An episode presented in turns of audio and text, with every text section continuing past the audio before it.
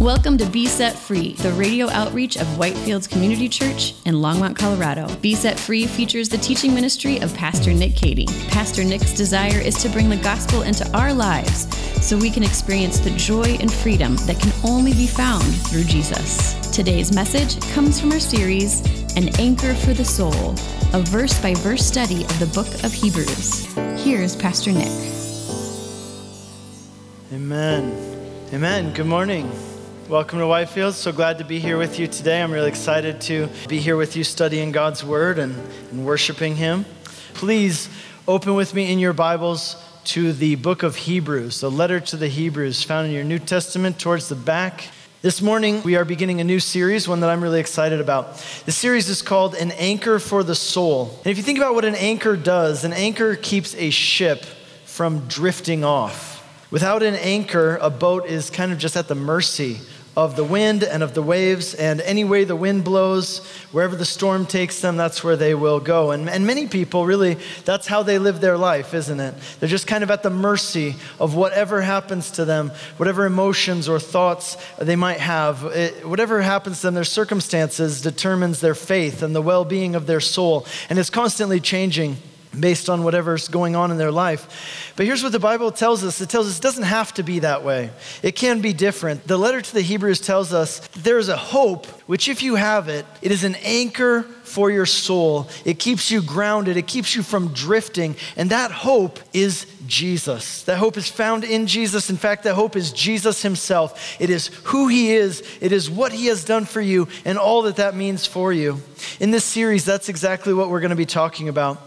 You know, the book of Hebrews is maybe one of the very best places in the entire Bible we can come to to find out who Jesus is and what he has done in all of its rich fullness. And so I'm really looking forward to this study. In particular, one of the things I love about this book is that maybe better than any other book in the Bible, it ties together the Old Testament and the New Testament, and it shows us how all of it culminates in and really speaks of Jesus. So let's go ahead and begin this morning by reading our text, which comes from Hebrews chapter 1, beginning in verse 1. Long ago, at many times and in many ways, God spoke to our fathers by the prophets. But in these last days, he has spoken to us by his Son, whom he appointed the heir of all things, through whom he created the world. He is the radiance of the glory of God, the exact imprint of his nature and he upholds the universe by the word of his power. After making purification for sins, he sat down at the right hand of the majesty on high, having become as much superior to angels as the name he has inherited is much more excellent than theirs. This is God's word. Let's pray. Lord, thank you for this opportunity to gather in your name and to get to express praise and honor and worship to you. Lord, we ask now that as we as we study your word, Lord, this would also be an act of worship. That Lord, as we give attention to your voice, as we give attention to what you have spoken and, and what you are telling us, Lord, that we would do this as an act of honor and worship to you as well. And Lord, we do ask that you would speak to us. We ask that you'd speak to specific things in our lives. And Lord, give us ears to hear. Most of all, Lord, we ask that truly we would see you high and lifted up in all of your splendor and beauty and glory. And Lord, that as you do that, that you would draw us even in a greater way to yourself. Lord, you yourself said, If I am lifted up, I will draw many to myself. And Lord, we ask that this morning you would be lifted up in our midst and that you would draw us to yourself. And we pray that in Jesus' name. Amen. How many of you have ever asked the question, or, or you've at least heard somebody else ask the question? If God loves me so much, then why is my life so hard? If God loves me and God is so committed to my joy and happiness, if He cares about me, then why is my life so hard? The letter to the Hebrews was written to a group of people who were asking that very question. I think it's a very common question. I think those people aren't all that much different than we are because a lot of people today, many of us, we ask that same question, don't we? See, these were people who had become Christians, but after they became Christians, their lives actually got harder, not easier. Their lives got harder, not easier. And that is not at all what they expected. That's the exact opposite of what they had expected what would happen. Their expectation, like many people today, is okay, you know, if I do what God wants me to do and I live the way that God wants me to live, then the big guy upstairs is going to have my back, right? And he's going to help me. And things in my life, like if you think about a graph, everything in my life will constantly be moving up and to the right. Things will be getting better. There will be progress. There will be success. Everything, you know, my health, my family, my career, I'll just be blessed. And everything will always be moving up and to the right. And that's a great expectation, except when it doesn't work out that way. If, like, for example, here are these people in this book, that this people that this letter was written to. That is not what happened for them. For them, becoming Christians on the one hand, it didn't solve all the problems in their lives, but on the other hand, it actually created some new problems that they didn't have before. For them, their commitment to Christianity was actually leading to marginalization and even hostility from other people. And many of them began to look at this and say, is this really worth it? Is it really worth it for me to do this if this is what is happening as a result? You know, I mean, my life was actually a lot easier before I became a Christian. So, what's the point? Maybe I should just go back to that. Maybe I should just go back to the way it was before. You know, every election cycle, you get these politicians, and, and you always get somebody who asks the question Ask yourself, is your life better now than it was four years ago? which is a very you know subjective question. Obviously for some people it's going to be yes and for some people it's going to be no. But they say that always you know think about your life. Are you better off now than you were four years ago? Now these christians were asking that same question. Is my life better off now than it was before i became a christian? And for some of them they were thinking not really i mean in fact if anything i have more problems now than i did before i was a christian so maybe I should just give up on this whole Christianity thing altogether. I mean, if my life isn't any better than it was before I was a Christian, then what's the point? I think most of us live in a very different situation today than those people lived back then. But at the same time, I don't think it's really all that different when you look at it like this. Because there are a lot of us who, just like them, are asking this exact same question If God loves me, if God cares about me, then why is my life so hard? Why, why aren't things easier? I'm doing, if I'm doing what God wants me to do, then why aren't things easier? You know, I've talked to a lot of people who've said, I tried out Christianity, but it didn't work for me. Now, think about what they're, what they're really saying by saying that. They're saying, I tried it out, but it didn't work for me. That's essentially what these people were saying to whom this letter was written. I tried Christianity out, but it didn't work for me. So I give up. Maybe I'll try something else, or maybe I'll just go with the flow and do what's, you know, maybe more acceptable culturally, and I'll just say that I'm non religious. I think that most of us can relate to what these people were feeling, what they were thinking, what they were going through. These were discouraged people who were seriously thinking about giving up. Have you ever been discouraged? Have you ever thought about giving up? If you have, you can relate to these people. And the writer of this book, the writer of this letter, he writes to these people and he writes to those of us maybe who are struggling with discouragement and he says, Hang on, just stop for a second. I need to talk to you about something. I need to tell you this. If you give up on Jesus, you will be making a massive mistake that you will regret, not only for the rest of your life, but for the rest of eternity. Don't do it. Because listen, to turn your back on Jesus because you're experiencing difficulty and hardship in your life, that's the opposite of what you could, should do. That's the exact biggest mistake that you could ever possibly make. It's something that you will end up regretting for all of eternity. You know, if you're considering giving up on Jesus because of the difficulties that you're experiencing in life, then clearly you don't understand. You don't understand who He is. You don't understand why he came. You don't understand what he's done for you if you would give up on it because of difficulty in your life. You see, if you did understand, if you really did understand who he is, why he came, what he's done for you, then you would be running towards him in time of difficulty rather than turning your back on him. And the difficulties of this life would cause you not to give up on him, but to cling to him all the more. So, what you need to do is you need more than anything, you need to see Jesus. That's what the author's saying. More than anything else, here's what you need you need to see Jesus. You need to set your eyes on him and see him for who he is and see the gospel in all of its fullness. See what he's done for you, see what that means for you. Because when you see that, it changes everything. It changes the way you view everything, the way you view yourself. It changes the way you view your life and your circumstances. It changes the way that you see other people, even difficulties and hardship. It is only in Jesus that there is a hope which is an anchor for your soul. That no matter what storms come your way, no matter what life throws at you, you might have your ups and downs, but you're not going to be dashed to pieces because you're grounded in Him and you have a hope in Him that is bigger than life itself. You know, this letter is what we would call in our day, you know, we write a lot of open letters on the internet and, and things like that in newspapers. We write an open letter. It's just kind of a public letter for anybody to read. And what this letter is, it's really an open letter to uh, people who are considering giving up on Christianity. This is an open letter to people who are discouraged and considering giving up on Christianity. And the author is saying, hang on, take a minute. Before you do anything, let me talk to you about Jesus. Let me walk you through this. Let me walk you through who he is. Let me walk you through what he did and why it's significant and why it matters for you. And so, because that's who this letter's written to, and that's the reason why it's written, the structure of this letter is cyclical. What I mean by cyclical is this the writer follows a pattern throughout this letter, which is kind of different than any other book of the Bible, at least in the New Testament. This cyclical pattern he follows is this He says, okay, he tells you something about Jesus. He says, Here's Jesus, look at him. Here's something that's true about Jesus. And then he says, Therefore, do not neglect such a great salvation. And then he tells you something else about Jesus. Then he says, Now listen, because of that, make sure that you don't harden your heart towards God. And there's this cycle all over again, telling you something about Jesus and then calling you to respond to it and not to turn away from him, but to give him your heart and your life.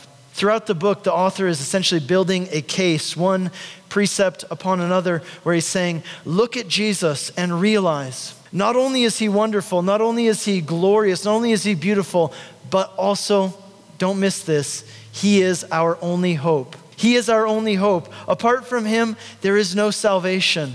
In him, there is salvation and life, rest and hope, relationship with God, but apart from him, there is no hope and there is no salvation. So don't miss him. Don't neglect him. Are you looking for a resource to help you answer some of the most difficult questions about God in the Bible? Then we've got good news for you. Pastor Nick has written a book called The God I Won't Believe in Facing Nine Common Barriers to Embracing Christianity.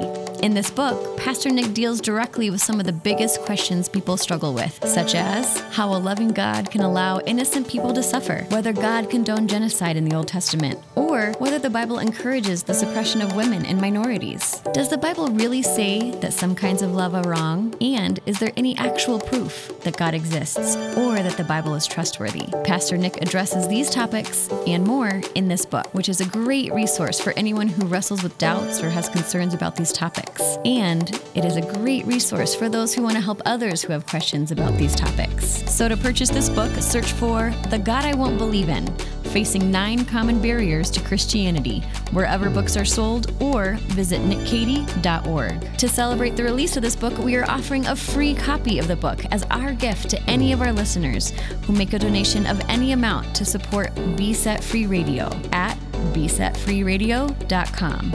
And now, back to today's message. Now, think about this. Imagine with me that you're on an airplane. Okay, you're on an airplane, and the flight attendant comes through and says, Hey, who wants to wear a parachute? Because parachutes, um, they're free. We're just handing them out. You don't have to pay anything. This is a free gift from us to you. Here's a parachute. And you think to yourself, well, hey, it's free. I like free stuff. And I'm an open minded person. I've never tried on a parachute before. So I'll give it a shot. And you know, the flight attendant says, Yeah, it's awesome. It feels like somebody's just giving you a big hug all the time. You think, Well, I like hugs and I like new stuff. So I like free stuff, and so I'm gonna try it on.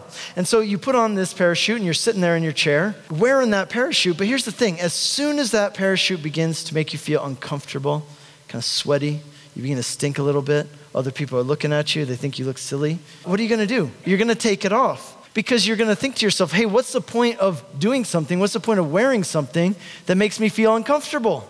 What's the point in that?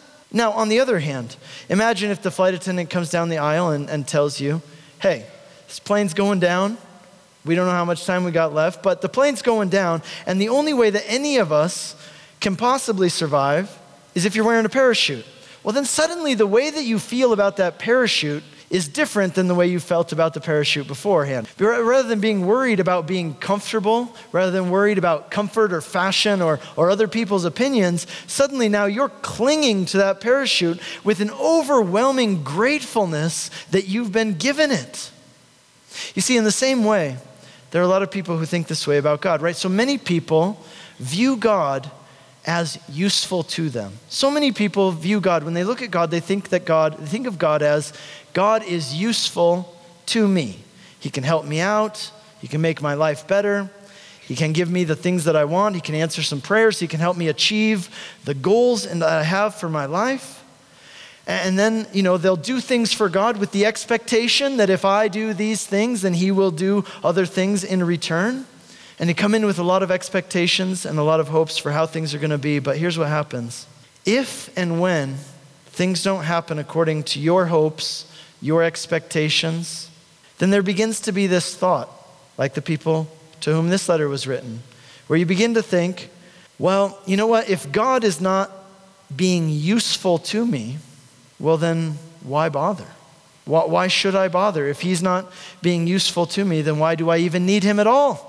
But the author of this letter, I want you to see this. His goal is that we would no longer view Jesus, that we no longer view Jesus as useful to us, but that we would begin to see him as beautiful to us. That we wouldn't see him as useful, but that we would see him as beautiful. That we wouldn't worship him because we think he's useful, but we'd worship him because we see him as beautiful. That we would see him for all his worth, and that we would realize that the salvation that God offers us in him is so precious that it is worth any cost to embrace it and to follow Him with our whole hearts. And so here's what we need to do we need to fix our eyes upon Him. Fix our eyes upon Jesus. That's what this whole book is about. It's about fixing our eyes on Jesus. And it begins with these words Long ago, at many times and in many ways, God spoke to our fathers by the prophets, but in these last days, He has spoken by His Son.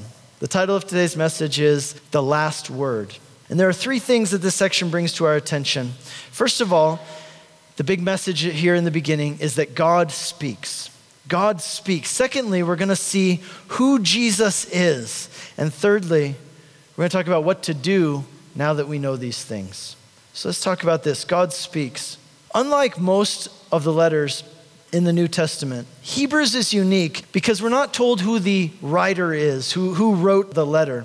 You know, the custom of that time was that if you wrote a letter, you would begin with your own name and then you would talk about who you're writing to. So that's how you would start the letter. And that's why most of the New Testament letters begin that way. You have letters that say, Paul, an apostle of Christ Jesus to those who are in Rome, who are loved by God and called to be saints. Peter, an apostle of Jesus Christ to the believers throughout the world. James, a servant of God and of the Lord Jesus Christ to the Christians of the diaspora. But this letter begins differently. Rather than beginning with the name of the person who wrote these words down, this letter begins by saying, God the name of God. God, at different times, spoke in different ways, but now in these last days, He has spoken to us through His Son. This is a God who speaks.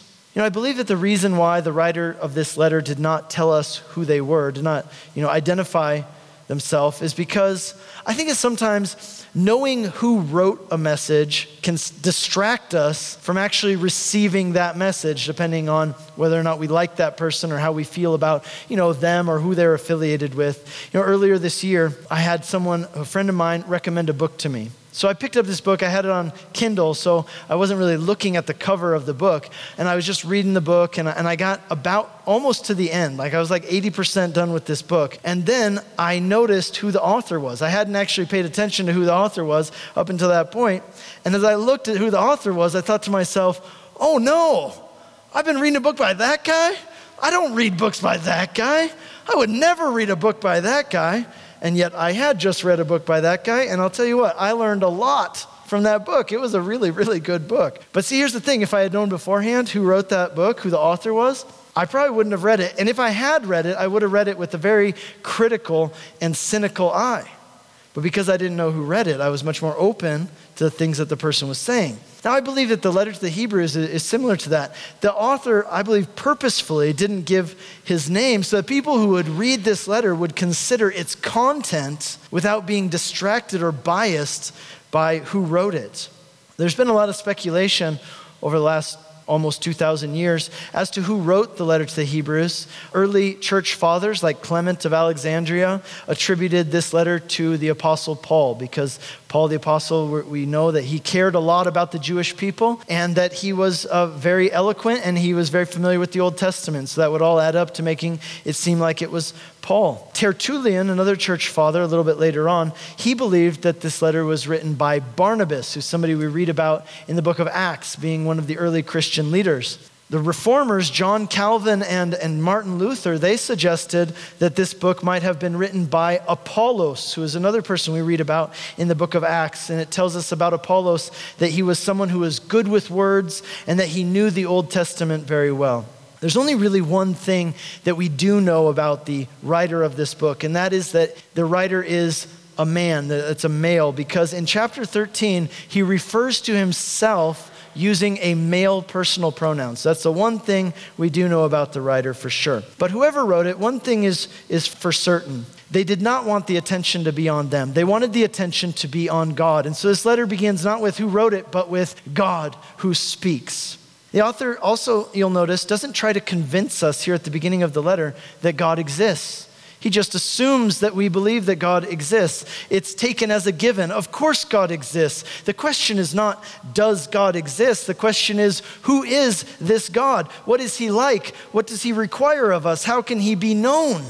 You know, we could talk about a lot of proofs for uh, the fact that God exists. You know, there are a lot of things that we could point to, books and things like this, you know, 20 reasons for the existence of God. But we're not going to get into that because the author doesn't deal with it. But I will tell you this Interestingly, uh, there are actually very few people in the world who are truly atheists. Like, if you actually look at the statistics about atheism, you'll find that true atheism is shockingly uncommon, right? There are very few people. So I looked up some statistics. Here in the United States, 3% of the population does not believe in God at all. They are true atheists, 3% of the population. Now, there are many more people in our society who would describe themselves as having no religion or being agnostic. That number is around 23 to 25%, so that's much higher.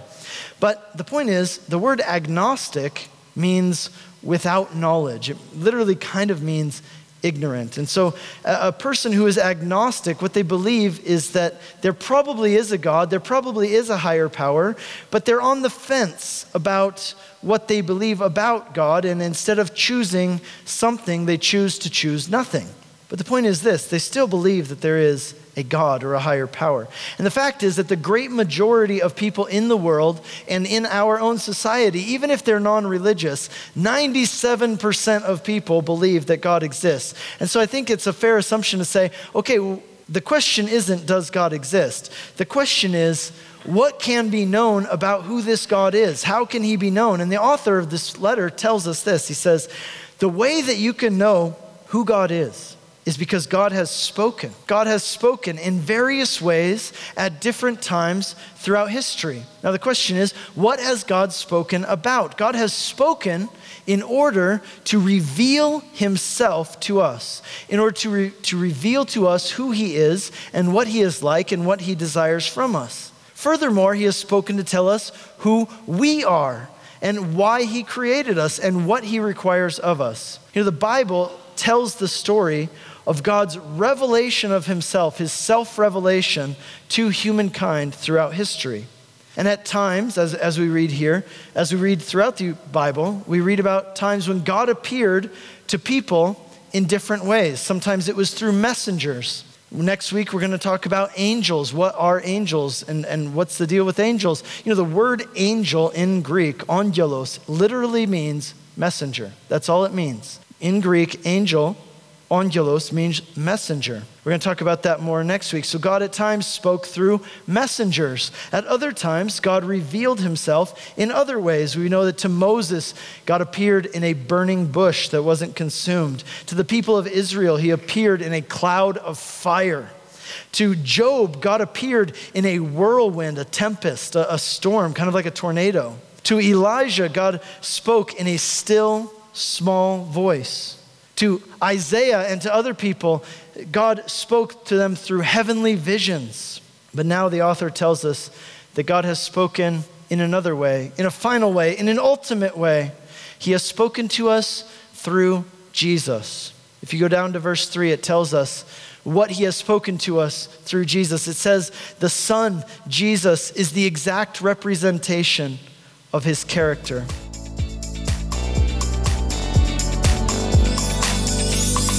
You've been listening to Be Set Free the radio outreach of Whitefields Community Church in Longmont, Colorado. We have three in-person services on Sunday mornings at 8, 9.30, and 11 a.m. And our 9.30 and 11 services are live streamed on our website for those who would like to worship with us online. We are located just east of County Line Road and Highway 119 at 2950 Colorful Avenue in Longmont. For more information or to hear other messages from Pastor Nick, visit us online at whitefieldschurch.com. Be Set Free is a listener supported program. If you have been blessed by this message and would like to support this ministry, you can send a donation via check to 2950 Colorful Avenue, Longmont, Colorado 80504, or donate online at besetfreeradio.com.